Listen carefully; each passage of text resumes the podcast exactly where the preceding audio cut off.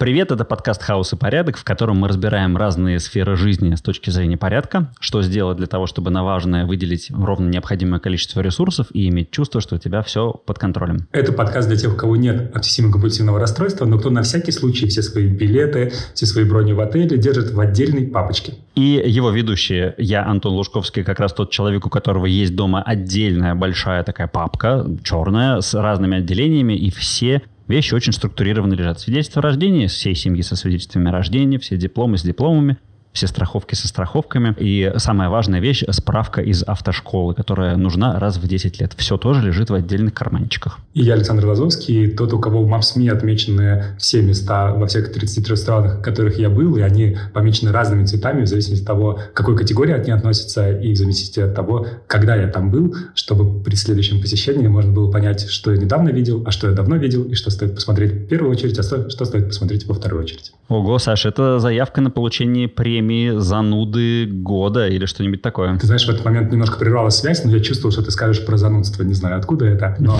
для меня это э, радость порядка. О, радость порядка, это хорошо. Сегодняшняя наша тема – это порядок в релокации. О том, что вообще с этим делать, как обрести чувство контроля, спокойствия, и чтобы все было действительно организовано. На самом деле у меня есть, э, Саша, для тебя две истории про паспорт, которые как раз противоречат. Это, было то, то место, где порядка не было совсем, и это было э, ужасно. Э, с точки зрения эмоциональных переживаний, это, наверное, были одни из самых таких острых для меня э, историй. Одна была году в 2007 я ехал из Крыма на машине, и подъезжая уже к границе Белоруссии с Ленинградской областью, я обнаружил, что вот в бардачок, в котором лежит папка со всеми документами, папка с документами, там все паспорта всех едущих в машине, все документы на машину, ее там нету. И я понял, что я ее, когда э, на украинско-белорусской границе меня попросил пограничник показать багажник, я положил ее на крышу машины, открыл ему багажник, он посмотрел багажник, я багажник закрыл, сел в машину и уехал. А папка упала с крыши и осталась там. Ну, как бы все закончилось хорошо, ну, не считая того, что пришлось всю страну еще раз проехать насквозь. Но, в общем, было очень неприятно. А вторая история случилась вообще этим летом. По-моему, я тебе ее уже рассказывал про то, как я, э, улетая с Бали, все приготовил идеально, все было хорошо. И вот уже по дороге в такси в аэропорт я понял, что я вообще ни разу не подумал про свой паспорт. А он лежал, как и по предыдущие полгода, у визового агента. И, в общем, я его оттуда вызволял э, в таком экстренном режиме по дороге в аэропорт. Это вот у меня есть такие две истории, связанные с ну, релокацией в некотором смысле, когда порядка совсем не было, и вместо него было очень много стресса и переживаний. Слушай, меня очень называется твоя история, а особенно тот аспект, что, несмотря на то, что мы тут вроде про то, как мы структурируем свою реальность, но в этой структуре всегда происходит какое-то безумие. Этому безумию есть место, и все не предугадать, и даже можно и самому допустить ошибки, и это нормально. И мне кажется, это напрямую связано с темой релокации, потому что во время релокации создается ощущение, что все, что у тебя было в порядке, тот твой фитнес-клуб, твое место, где ты покупал матчу, твое место, где ты сидел с друзьями в баре, все это перестало существовать, и как будто бы ты попадаешь в безмерный мир хаоса. Вот моя история будет немножко про другое, что в момент релокации очень здорово подумать о том, о чем ты мечтал, и наконец-то сделать это. Потому что когда, если не сейчас, все равно все меняется, можно сделать все, что ты хочешь.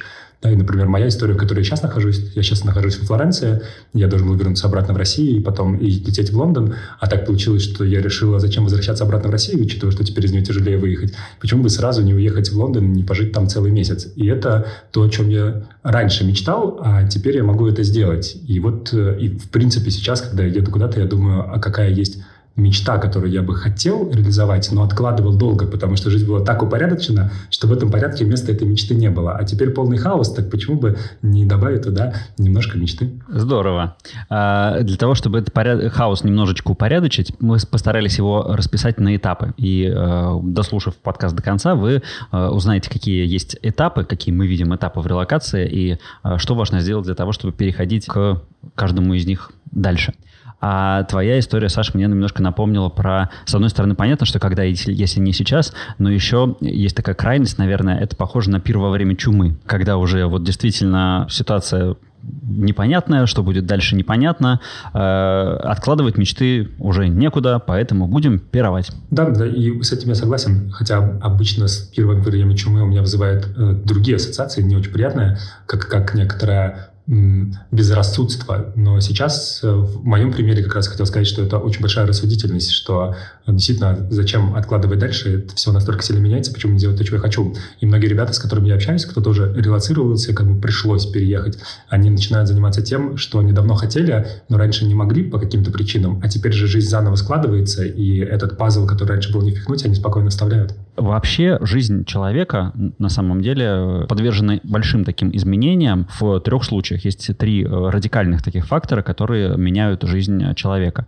Это потеря кого-то из близких, это собственный опыт на грани смерти, ну, тяжелая болезнь или что-то в этом духе, и это смена места жительства. Ну, такое радикальная смена места жительства. Я не думаю, что переезд там условно из Петербурга в Москву, он э, действительно влияет, а вот переезд в другую страну с другой культурой, и где у тебя вот совсем уже нету ни твоего фитнес-клуба, ни твоего кафе с матчей, вот это то, где человек может на самом деле очень сильно измениться. Вернее, не может, а изменится. У него нет вариантов. Угу. Я читал про это исследование, кстати, и еще про одно, где добавляли еще развод, как одна из точек такого кардинальной смены человека.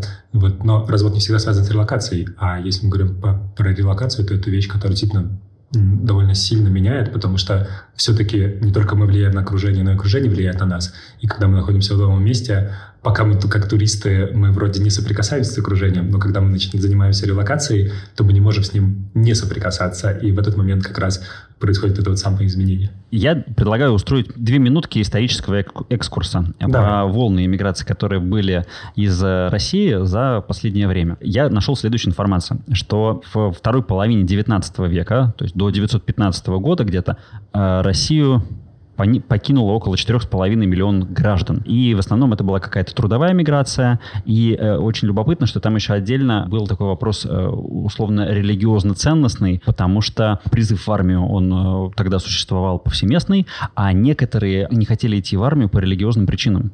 И поэтому у нас, например, в Латинской Америке примерно с тех пор есть группы выходцев э, из э, России, которые живут там в такой своей достаточно интересной культуре, которую они вывезли, можно сказать, вот во второй половине 19 века. Белая миграция — это 17-20 э, год, где-то оценивается в миллион-полтора миллиона человек, и из них, кстати, говорят, что 300 тысяч человек где-то вернулись. Ну, в общем, это такая понятная история, философские пароходы, и прочие много произведений искусства у нас есть на эту тему. Дальше была война, связанная с военной миграцией. Там было около 5 миллионов человек, э, там свои истории специфические. Потом миграция 60-х, 70-х годов. Легальной миграции тогда не было. Э, то есть просто так взять и уехать, э, выехать за границу не было возможности. Поэтому там был термин такой «невозвращенцы». Люди, которые под каким-то командировкам или соревнованиям или гастролям уезжали и потом не возвращались. И а, отдельно хочу отметить человека, который э, произвел на меня очень большое впечатление. Слава Курилов, человек, который написал книгу «Один в океане», который спрыгнул с парохода и трое суток плыл до Филиппинского острова. Э, кстати, рекомендую книгу, э, очень классная. Фильм не смотрите, а вот книга, она коротенькая и потрясающая совершенно. Постсоветская миграция с 86 года, там где-то в районе 1 миллиона человек за 10 лет уехало, и основной мотив был поиск лучшей э, жизни. Потому что, собственно говоря, с 86 года можно было выезжать, и люди стали этим пользоваться, этой, этой возможностью. И, кстати, тоже есть достаточно большое количество людей, которые вернулись ну вот э, до недавнего времени, во всяком случае, они точно э, существовали. Здесь я вижу то, что причины миграции, они на самом деле менялись. Когда-то была трудовая, когда-то была идеологическая, когда-то была экономическая. И в разное время, получается, были разные причины, разные способы, разные э, такие лайфхаки адаптации и перехода в новую жизнь. Какая будет волна сейчас, это мы, конечно, история покажет, потом будет известно. Но из таких любопытных эффектов, которые еще пока не проявляются, но, видимо, проявятся, это такой раскол на, на уехавших и, и оставшихся. Он, видимо, скоро начнет проявляться все больше и больше. Да, я тоже это думаю. И я думаю, что я когда смотрел статистику, до 24 февраля в целом считалось, что 10 миллионов э, граждан, которые имеют российский паспорт, они живут за границей. Вот, и к ним никаких претензий не, не было. Но сейчас, после начала э, 24 февраля и всех событий, связанных с Украиной и Россией, волна миграции появилась новая. И вот те, кто сейчас уехали, вот я уже вижу, что начинаются вот эти вот разговоры из разряда «почему ты уехал?», «а патриот или не патриот?» и так далее. Это очень интересно. Э, ну, интересно наблюдать. Это страшно с точки зрения возможного результата, но интересно наблюдать. Вот. Но еще то, что я замечаю, что те, и те, кто остаются, и те, кто уезжают, в них проявляются ценности, о которых многие говорят, но не обычно из них не живут. Ценность жизни, да, что я уезжаю, и мне становится важно вообще, где я живу, какой я жизнью живу, в какой стране я живу. Как ни странно, патриотизм, потому что многие из тех, кто вынужденно уехали, в общении со мной говорят о том, что они любят страну, любят Россию, да, просто они хотят видеть ее другой. Но вот именно тот самый дух патриотизма, не идеологически, а именно патриотически поднимается. Вот, и я вижу, что сейчас зарождается много разных волн, которые распакуются в нашу культуру, я думаю, где-то через 5-10 лет только. Вот одна из них, ту, которую ты обозначил, что есть те, кто уехали, те, кто остались, и э, точно будет э, разные точки зрения, да, и, и в этом плане будет какое-то напряжение между этими двумя группами. Да, вот интересно, потому что моя причина, она э, совсем другая, и ну, ты ее не назвал. Я еще в 2010 году, я как коренной петербуржец, понял, что в Петербурге нельзя жить зимой. В Петербурге совершенно прекрасно летом и совершенно ужасно зимой. Поэтому моя причина, она климатическая. Я вот э, в 2014 году, при, попав на Бали, понял, что вот это именно то место, где мне как раз и хочется быть. И связано оно с количеством голубого неба, солнца, зелени и прочих радостей. Ты знаешь, то, что сказал, я как-то хочу делать мостик к теме нашего порядка в релокацию, что один из важных моментов, который ты обозначил, что принимая решение, да, ты принимал решение, я подозреваю, что в каком-то состоянии, чтобы найти какое-то другое состояние. Но изначально твоя точка была не страха, паники и злости, угу. да, как, к сожалению, у многих, кто сейчас вынужден уехать. И я бы сказал, что если наводить порядок релокации, то первое, с чего нужно начать порядок, это в каком состоянии я принимаю решение. Если мне сейчас страшно, я боюсь там мобилизации, войны, и из этого страха я быстро собираю все, что у меня есть, покупаю билет за полмиллиона и уезжаю в Казахстан, вот, это можно сделать. Вопрос в том, что из такого состояния, скорее всего, решения будут такие, которые ну, ты себе объяснишь, но которые не самые оптимальные.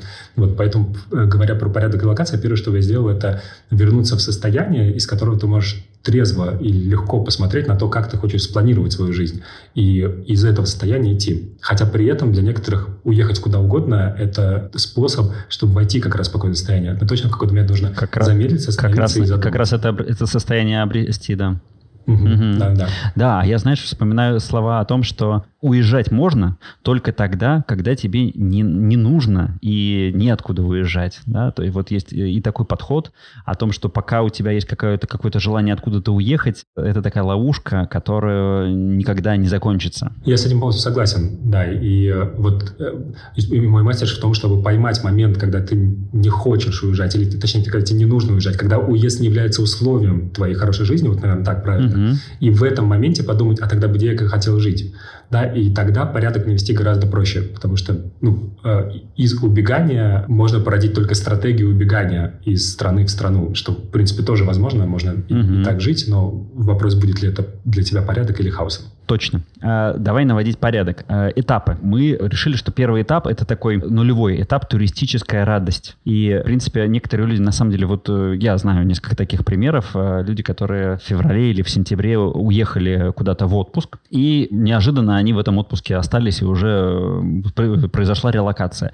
Э, этап туристической радости, он, ну, смотрите, в отпуске вы ведь находитесь не, не в том же режиме, в котором вы живете. У вас по-другому построен день, у вас другие бюджеты, бюджеты, другие планы, другие возможности, другие интересы. И смешение происходит, когда ты думаешь, что теперь ты будешь жить как в отпуске. И это такая приятная ловушка, в нее приятно попасть, именно поэтому люди мечтают уехать в ту страну, в которой они были в отпуске, но на самом деле жить в отпуске и жить просто своей обычной трудовой жизнью — это две сильно большие разницы. Я как человек, который вот поселился на Бали, э, в месте, куда люди приезжают именно так на неделю неделю, на две, на месяц, я прямо вижу очень большую разницу между этими двумя отношениями к пребыванию в одном и том же самом месте. Да, я здесь еще добавлю немножко таких болевых психологических моментов, что когда мы находимся в другой стране и находимся в туризме, мы не подсоединяемся никаким процессом государственной инфраструктуры, здравоохранительной инфраструктуры, мы не ведем детский садик, мы не касаемся банковских систем, полицейских систем и так далее. То есть целый ряд систем, которые, мы, которые нам не нравятся, возможно, в нашей стране, но здесь мы к ним даже не прикасаемся, из-за чего создается некоторый эффект ореола да, того, что находиться здесь так потрясающе классно, потому что ну, у меня есть деньги, я, я живу особо ни о чем не переживая, только о том, как мне свой досуг забить на следующий день. Вот. И это некоторая, с одной стороны, ловушка, если я долго в этом нахожусь, с другой стороны, некоторая отдушина, которую мы получаем в отпуске. Вот. Но при локации важно понимать, что эта отдушина довольно-таки быстро начнет душить. Вот. И здесь важно просто осознавать, что э, сколько денег ты готов и сколько времени ты готов в этом побыть, чтобы просто не спалить все свои накопления. И как можно, мое ощущение, что если ты про релокацию, то как можно скорее уходить из туристической радости, уходя в следующие этапы, э, оставляя из туристической радости только моменты, ну, например, как я делаю, раз в день выйти куда-то и посмотреть какую-то достопримечательность. Не весь день их смотреть, а вот один, одну достопримечательность в день. И это дает какой-то дух турист, туризма, но при этом все остальное время заниматься тем, чтобы побыстрее себя провести по всем этапам, которые мы дальше опишем. А я, знаешь, что вспомнил? Как в 2010 году в Таиланде я, находясь, безусловно, в туристической радости, я помню, что поймал мысль о том, что было бы здорово вот именно пожить, не побыть туристом, а пожить, чтобы были такие каждодневные заботы. И одна из таких каждодневных забот, которая почему-то засела у меня в голове, возить на мопеде вещи в Лондоне и их оттуда забирать. И она так долго у меня э, со мной жила, что я очень долго отказывался от идеи купить, уже построив дом на Бали, купить стиральную машину, потому что вот что-то такое специальное важное осталось для меня в этом процессе, э, сохранял его подольше. Я тебя понимаю, у меня то же самое в Италии, и то же самое в Лондоне было, и будет такие бытовые вещи, как раз дают ощущение, что я здесь нахожусь долго, живу, а не просто пришел на выходные. Следующим этапом наступает раздражение, потому что туристическая радость проходит, вот это вот э, спадает иллюзорная красота, и ты понимаешь, что ты находишься в месте, которое не твое, оно не твое родное, очень-очень много непонятного, и это э, раздражает, э, расстраивает. Такой неприятный этап очень. Неприятный. И из лайфхаков который я пользуюсь и рекомендую здесь использовать, это в этот момент начинается как бы дублировать или обновлять те ритуалы, которые были раньше в жизни. Ну, либо взять свою мечту и сюда запихнуть то, чем вы хотели заниматься, а либо вспомните, что вам, какие ритуалы, что вам нравилось в своей жизни. Вам, может быть, нравилось ходить в бассейн. Найдите бассейн рядом с домом или фитнес-клуб в целом. Вам нравилось а, с друзьями сидеть в баре. Посмотрите, кто еще переехал, кого, с кем из них вы можете сделать какой формат нетворкинга и бар, который вас при, приютит, где вам будет хорошо. То есть, по сути, это некоторый перенос привычных моментов, которые были в вашей жизни, приятных моментов досуга, здесь, сейчас, в то место, где вы находитесь. И в какой-то момент после этого вы перейдете в следующий этап, который мы условно назвали чужой. То есть раздражения уже нету, но и чувство того, что ты интегрировался, то, что это окончательно твое место, тоже еще пока что не наступило. И здесь вот мы задались таким вопросом о том, а что такое психологическая родина? И э, чтобы ответить на этот вопрос, видимо, надо погрузиться в вопрос о том, а что вообще мы ждем от этой психологической родины, что она мне должна давать. Здесь может прямо серия вопросов из этого вытекать. Да, как я ощущаю, что для меня психологическая родина, стоит ли отрываться от России полностью, или стоит каким-то образом здесь оставаться, хочу, захочу ли когда-то вернуться. Вот. И тут много всего, что вы можете спрашивать у себя. Ключевой вопрос будет, а что для меня является психологической родиной? Да, и как я могу ощутить, что я на, на своей родине, находясь там, где я нахожусь. И возможно, возможно, правда в том, что в этот момент вы почувствуете, что вы хотите поехать дальше, что то место, где вы находитесь, это не то место, где вы хотите жить дальше. Не факт, что вы сразу поедете, но, по крайней мере, вы будете осознавать и ощущать, что ваш вектор конечной точки, он за пределами страны, где вы находитесь. А может быть, то место, где вы находитесь, это будет ваше, и вы постепенно начнете тогда входить и интегрироваться в это пространство. Еще такой проверкой э, существует вопрос о том, а хочу ли я в это пространство вкладываться. А, у меня любопытные такие были э, истории на эту тему. С одной стороны, я на Бали очень много думал всегда про свою родную дачу, Э, в Ленинградской области. И очень часто, находясь здесь физически, имея здесь какие-то физические вопросы, которые необходимо решать, я на самом деле мыслями занимался строительством нового забора, каких-то там новых пристроек, обновлений и так далее. И на самом деле это э, вот и есть такой показатель того, а где ты на самом деле чувствуешь, что находится твой дом. Я еще хочу заметить, что некоторым кажется, что находиться здесь я буду недолго, поэтому ничего страшного, можно потерпеть. И мне кажется, это одна из больших ловушек при релокации и иллюзия того, что здесь будет недолго. Потому что сколько ты не находился, это твоя жизнь, она больше обратно не вернется. Поэтому если даже в этом недолго, и это может быть месяц, может быть год, но если ты хочешь терпеть, то тогда, мне кажется, это некоторое такое ментальное искажение. То есть лучше уж не терпеть, сколько ты здесь не находился, понимать, что ты находишься здесь, и вложиться в это настоящее, а, так как ты хочешь вложиться. Может быть, это не ремонт в квартире, который ты снимаешь, но, может быть, в эту квартиру купить что-то недорогое, удобное. Вроде, например, для меня пунктиком являются пледы, и нигде бы я не был, для меня важно, чтобы там был плед. И это пунктик, который всегда появляется в месте, где я нахожусь. Он недорогой, он приятный, но он дает, не дает ощущения, что я здесь на время, он дает ощущение, что я здесь независимо от времени. И вот такие вот нахождения своих не только ритуалов, но и предметов быта даже, которые могут создать ощущение, что это твой дом, и что ты здесь на какое-то время, а не я здесь не на ненадолго, вот даст большую легкость проживания вот этого вот этапа, когда ты понимаешь, что ты чужой. И второй раз в наш подкаст врывается мудрость э, Васи В из группы «Кирпичи». Давно, давно, давно была у него песня «Как и прежде, мой дом там, куда я кину кепку». А вот видишь, еще проще, чем, чем плед, просто кепка. А, да, спасибо за, э, за этот пример. Я тоже вспомнил историю о том, как я долго, несколько лет жил в квартире и ни, ничего там не делал, потому что было ощущение, что я живу там временно. И потом Э, все переделав под себя, наконец-таки она стала действительно таким прекрасным, уютным домом. несмотря на то, что я не очень много после этого там прожил, у меня остались очень приятные воспоминания. Но здесь же как раз получается такой вот э, сложный э, выбор. А как понять, надо ли прямо вложиться в это место и почувствовать его своим, или все-таки это такая Касабланка, и путь мой лежит дальше? Как вот это вот почувствовать и понять, что делать? Mm-hmm.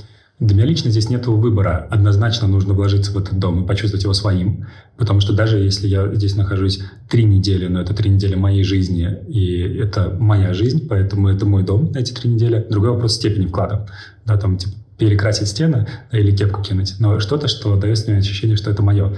А у меня, кстати, из ритуалов, что я как, как только въезжаю в отель, я первым делом раскладываю все в ванной, зубную щетку, бритву и так далее. И я не, не выхожу из дома даже на ужин, на завтрак, пока это не сделаю. Это дает ощущение, что все, это мое, как-то место помечено.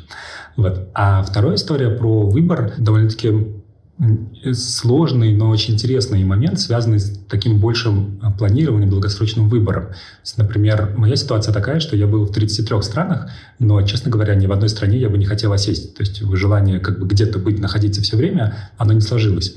И вот почему. Потому что если взять некоторый набор критериев того, что мне важно в стране, их, кстати, вы можете сами осознать, посмотрев, от чего вы уезжаете, да, система государства, экономика, какое-то мировоззрение, какой-то элемент культуры, к чему вы стремитесь. Да, может быть, кроме экономики будет какая-то погода, которую вы хотите, чтобы было комфортно, или локация, чтобы, не знаю, что некоторые люди хотят жить, например, в Венгрии, потому что оттуда очень удобно в любую точку Европы полететь, да, и там, например, дешево.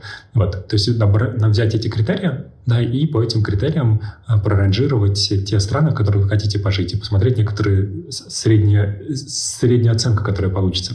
В моем случае оказалось, что все 30 страны, в которых я не был, там нету ничего такого якорного, чтобы сказала, что я хочу здесь осесть. Поэтому я выбираю дальше релацироваться да, и переезжать с места на место. Вот. Но, возможно, таким образом вы найдете то место, где вам прям на самом деле хорошо, а может быть, вы поймете, что о чем-то нужно узнать поподробнее, потому что, например, ряд людей, которые уезжают от политического строя в России, уезжает, не знаю, допустим, в Таджикистан, не знаю ничего про его политический строй, а там все гораздо хуже. Или, например, уезжая в ту же самую Венгрию, где по ряду параметров довольно жестче, чем в той же самой России, хотя это является частью э, Европейского Союза. Вот, поэтому таким образом можно как-то более разумно подойти, навести порядок в страну, куда ты хочешь поехать, и понять, что, что нужно про них узнать, что почитать, о чем поговорить с местными, чтобы понять, хочешь ли ты вкладываться в эту экономику, в эту политику и быть частью этой культуры. Самый занудно продуманный в этом, сам, в этом смысле подход – это э, теория пяти флагов. Есть такой подход, э, в котором говорится, что тебе надо выбрать не одну страну по этим параметрам, а пять. Потому что одна страна будет, где будут лежать твои деньги. Другая страна – это где, страна, где ты зарабатываешь деньги. Третья страна – это где ты их э, тратишь. Четвертая – где ты физически э, живешь. И пятое, я забыл, что, возможно, там про резидентство что-то было Или вот, где твоя в этом духе. Мы Типа того. Но ведь действительно при этом не надо замыкаться на одну, вот на, на одно государство, если мы говорим. Да, и вот эта пятифлаговая теория, она больше поворачивает сознание в отношение к стране, к государству, как к сервису. И ты вправе выбрать тот сервис, который тебе больше устраивает, при этом не обязательно все абсолютно отдавать ему. Ты можешь э, их шерить между. А с точки зрения ощущения, у меня э, на самом деле решение о том, что я хочу осесть именно на Бали, оно было э, не, не вот это не взвешенные ни критерии, ни что такое, а это было просто сложно вербализуемое ощущение. Я просто, оказавшись, вот причем именно в нашей деревне, понял, что до этого уже проведя где-то там в районе нескольких недель на острове, именно приехав сюда, я просто почувствовал это, что я понял, что да, вот это вот, это то самое место. К сожалению, я не могу это превратить в инструкцию алгоритм, потому что сам не до конца понимаю, как это mm-hmm. внутри сработало. Ну, я тебе помогу. Один из алгоритмов, получается, это ездить, ездить, ездить, пока вы не почувствуете, что это то самое место. Меняя страны. И у меня было похожее ощущение в трех точках. Это в Лондоне, в Нью-Йорке и на Фарерских островах. Но одновременно нигде из них не было ощущения, что я бы хотел всего себя туда увезти. Но ведь и ты всего сюда туда не увез. Поэтому идея э, пяти флагов мне очень отзывается. И твой пример как раз красиво это показывает, что одно пространство, на которое ты работаешь, другое пространство, где ты живешь. Да, и не знаю, где ты держишь деньги в этих же странах или нет. Но в целом э, это яркий пример. Да, и вообще вот э, любопытно то, что в настоящем... Вот сравнивая волны иммиграции, про которые мы говорили в начале, специфика специфика сейчас, конечно, совсем-совсем другая. Если иммиграция там, так белая, которая была, она э, залогом ее, залогом перехода на этап, на третий этап, на этап интеграции было то, что ты, разговаривая на языке страны, в которой ты находишься, интегрируешься в ее экономическую, э, социальную жизнь и становишься, ну, собственно, гражданином этой страны, то э, сейчас у нас, э, имея, во-первых, очень большое русскоговорящее комьюнити, во-вторых, все технологии, которые у нас есть, на самом деле можно вот перейти на этап интеграции в новую страну, на самом деле не став ее, ну, таким гражданином в, в классическом понимании этого слова. Это тоже выбор, а это тоже решение, и мне кажется, это вот в сторону такого «я гражданин мира», и идея пяти флагов, она больше в сторону именно как почувствовать себя гражданином мира. Единственный вопрос, можно ли, выбрав такой путь, как ты думаешь, можно ли перейти в завершающую стадию, в интеграцию? если ты все равно ощущаешь себя, что э, эта страна для тебя сервис, и ты с ним взаимодействуешь а, в определенной области своей жизни, а в других областях ты в других странах, можно ли достигнуть стадии интеграции, как думаешь? Мне кажется, что можно. Мне кажется, что можно. Я вот вчера, вернувшись из э, Вьетнама на, на Бали, я ехал по этим улицам, и я не могу сказать, что я чувствую себя интензийцем или чувствую себя болицем. Я, тем не менее, чувствовал, что это место, в котором, в которое я точно совершенно интегрирован, и я совершенно точно не чувствую себя здесь чужим. Поэтому, мне кажется, так работает. Прекрасный пример. У него называется.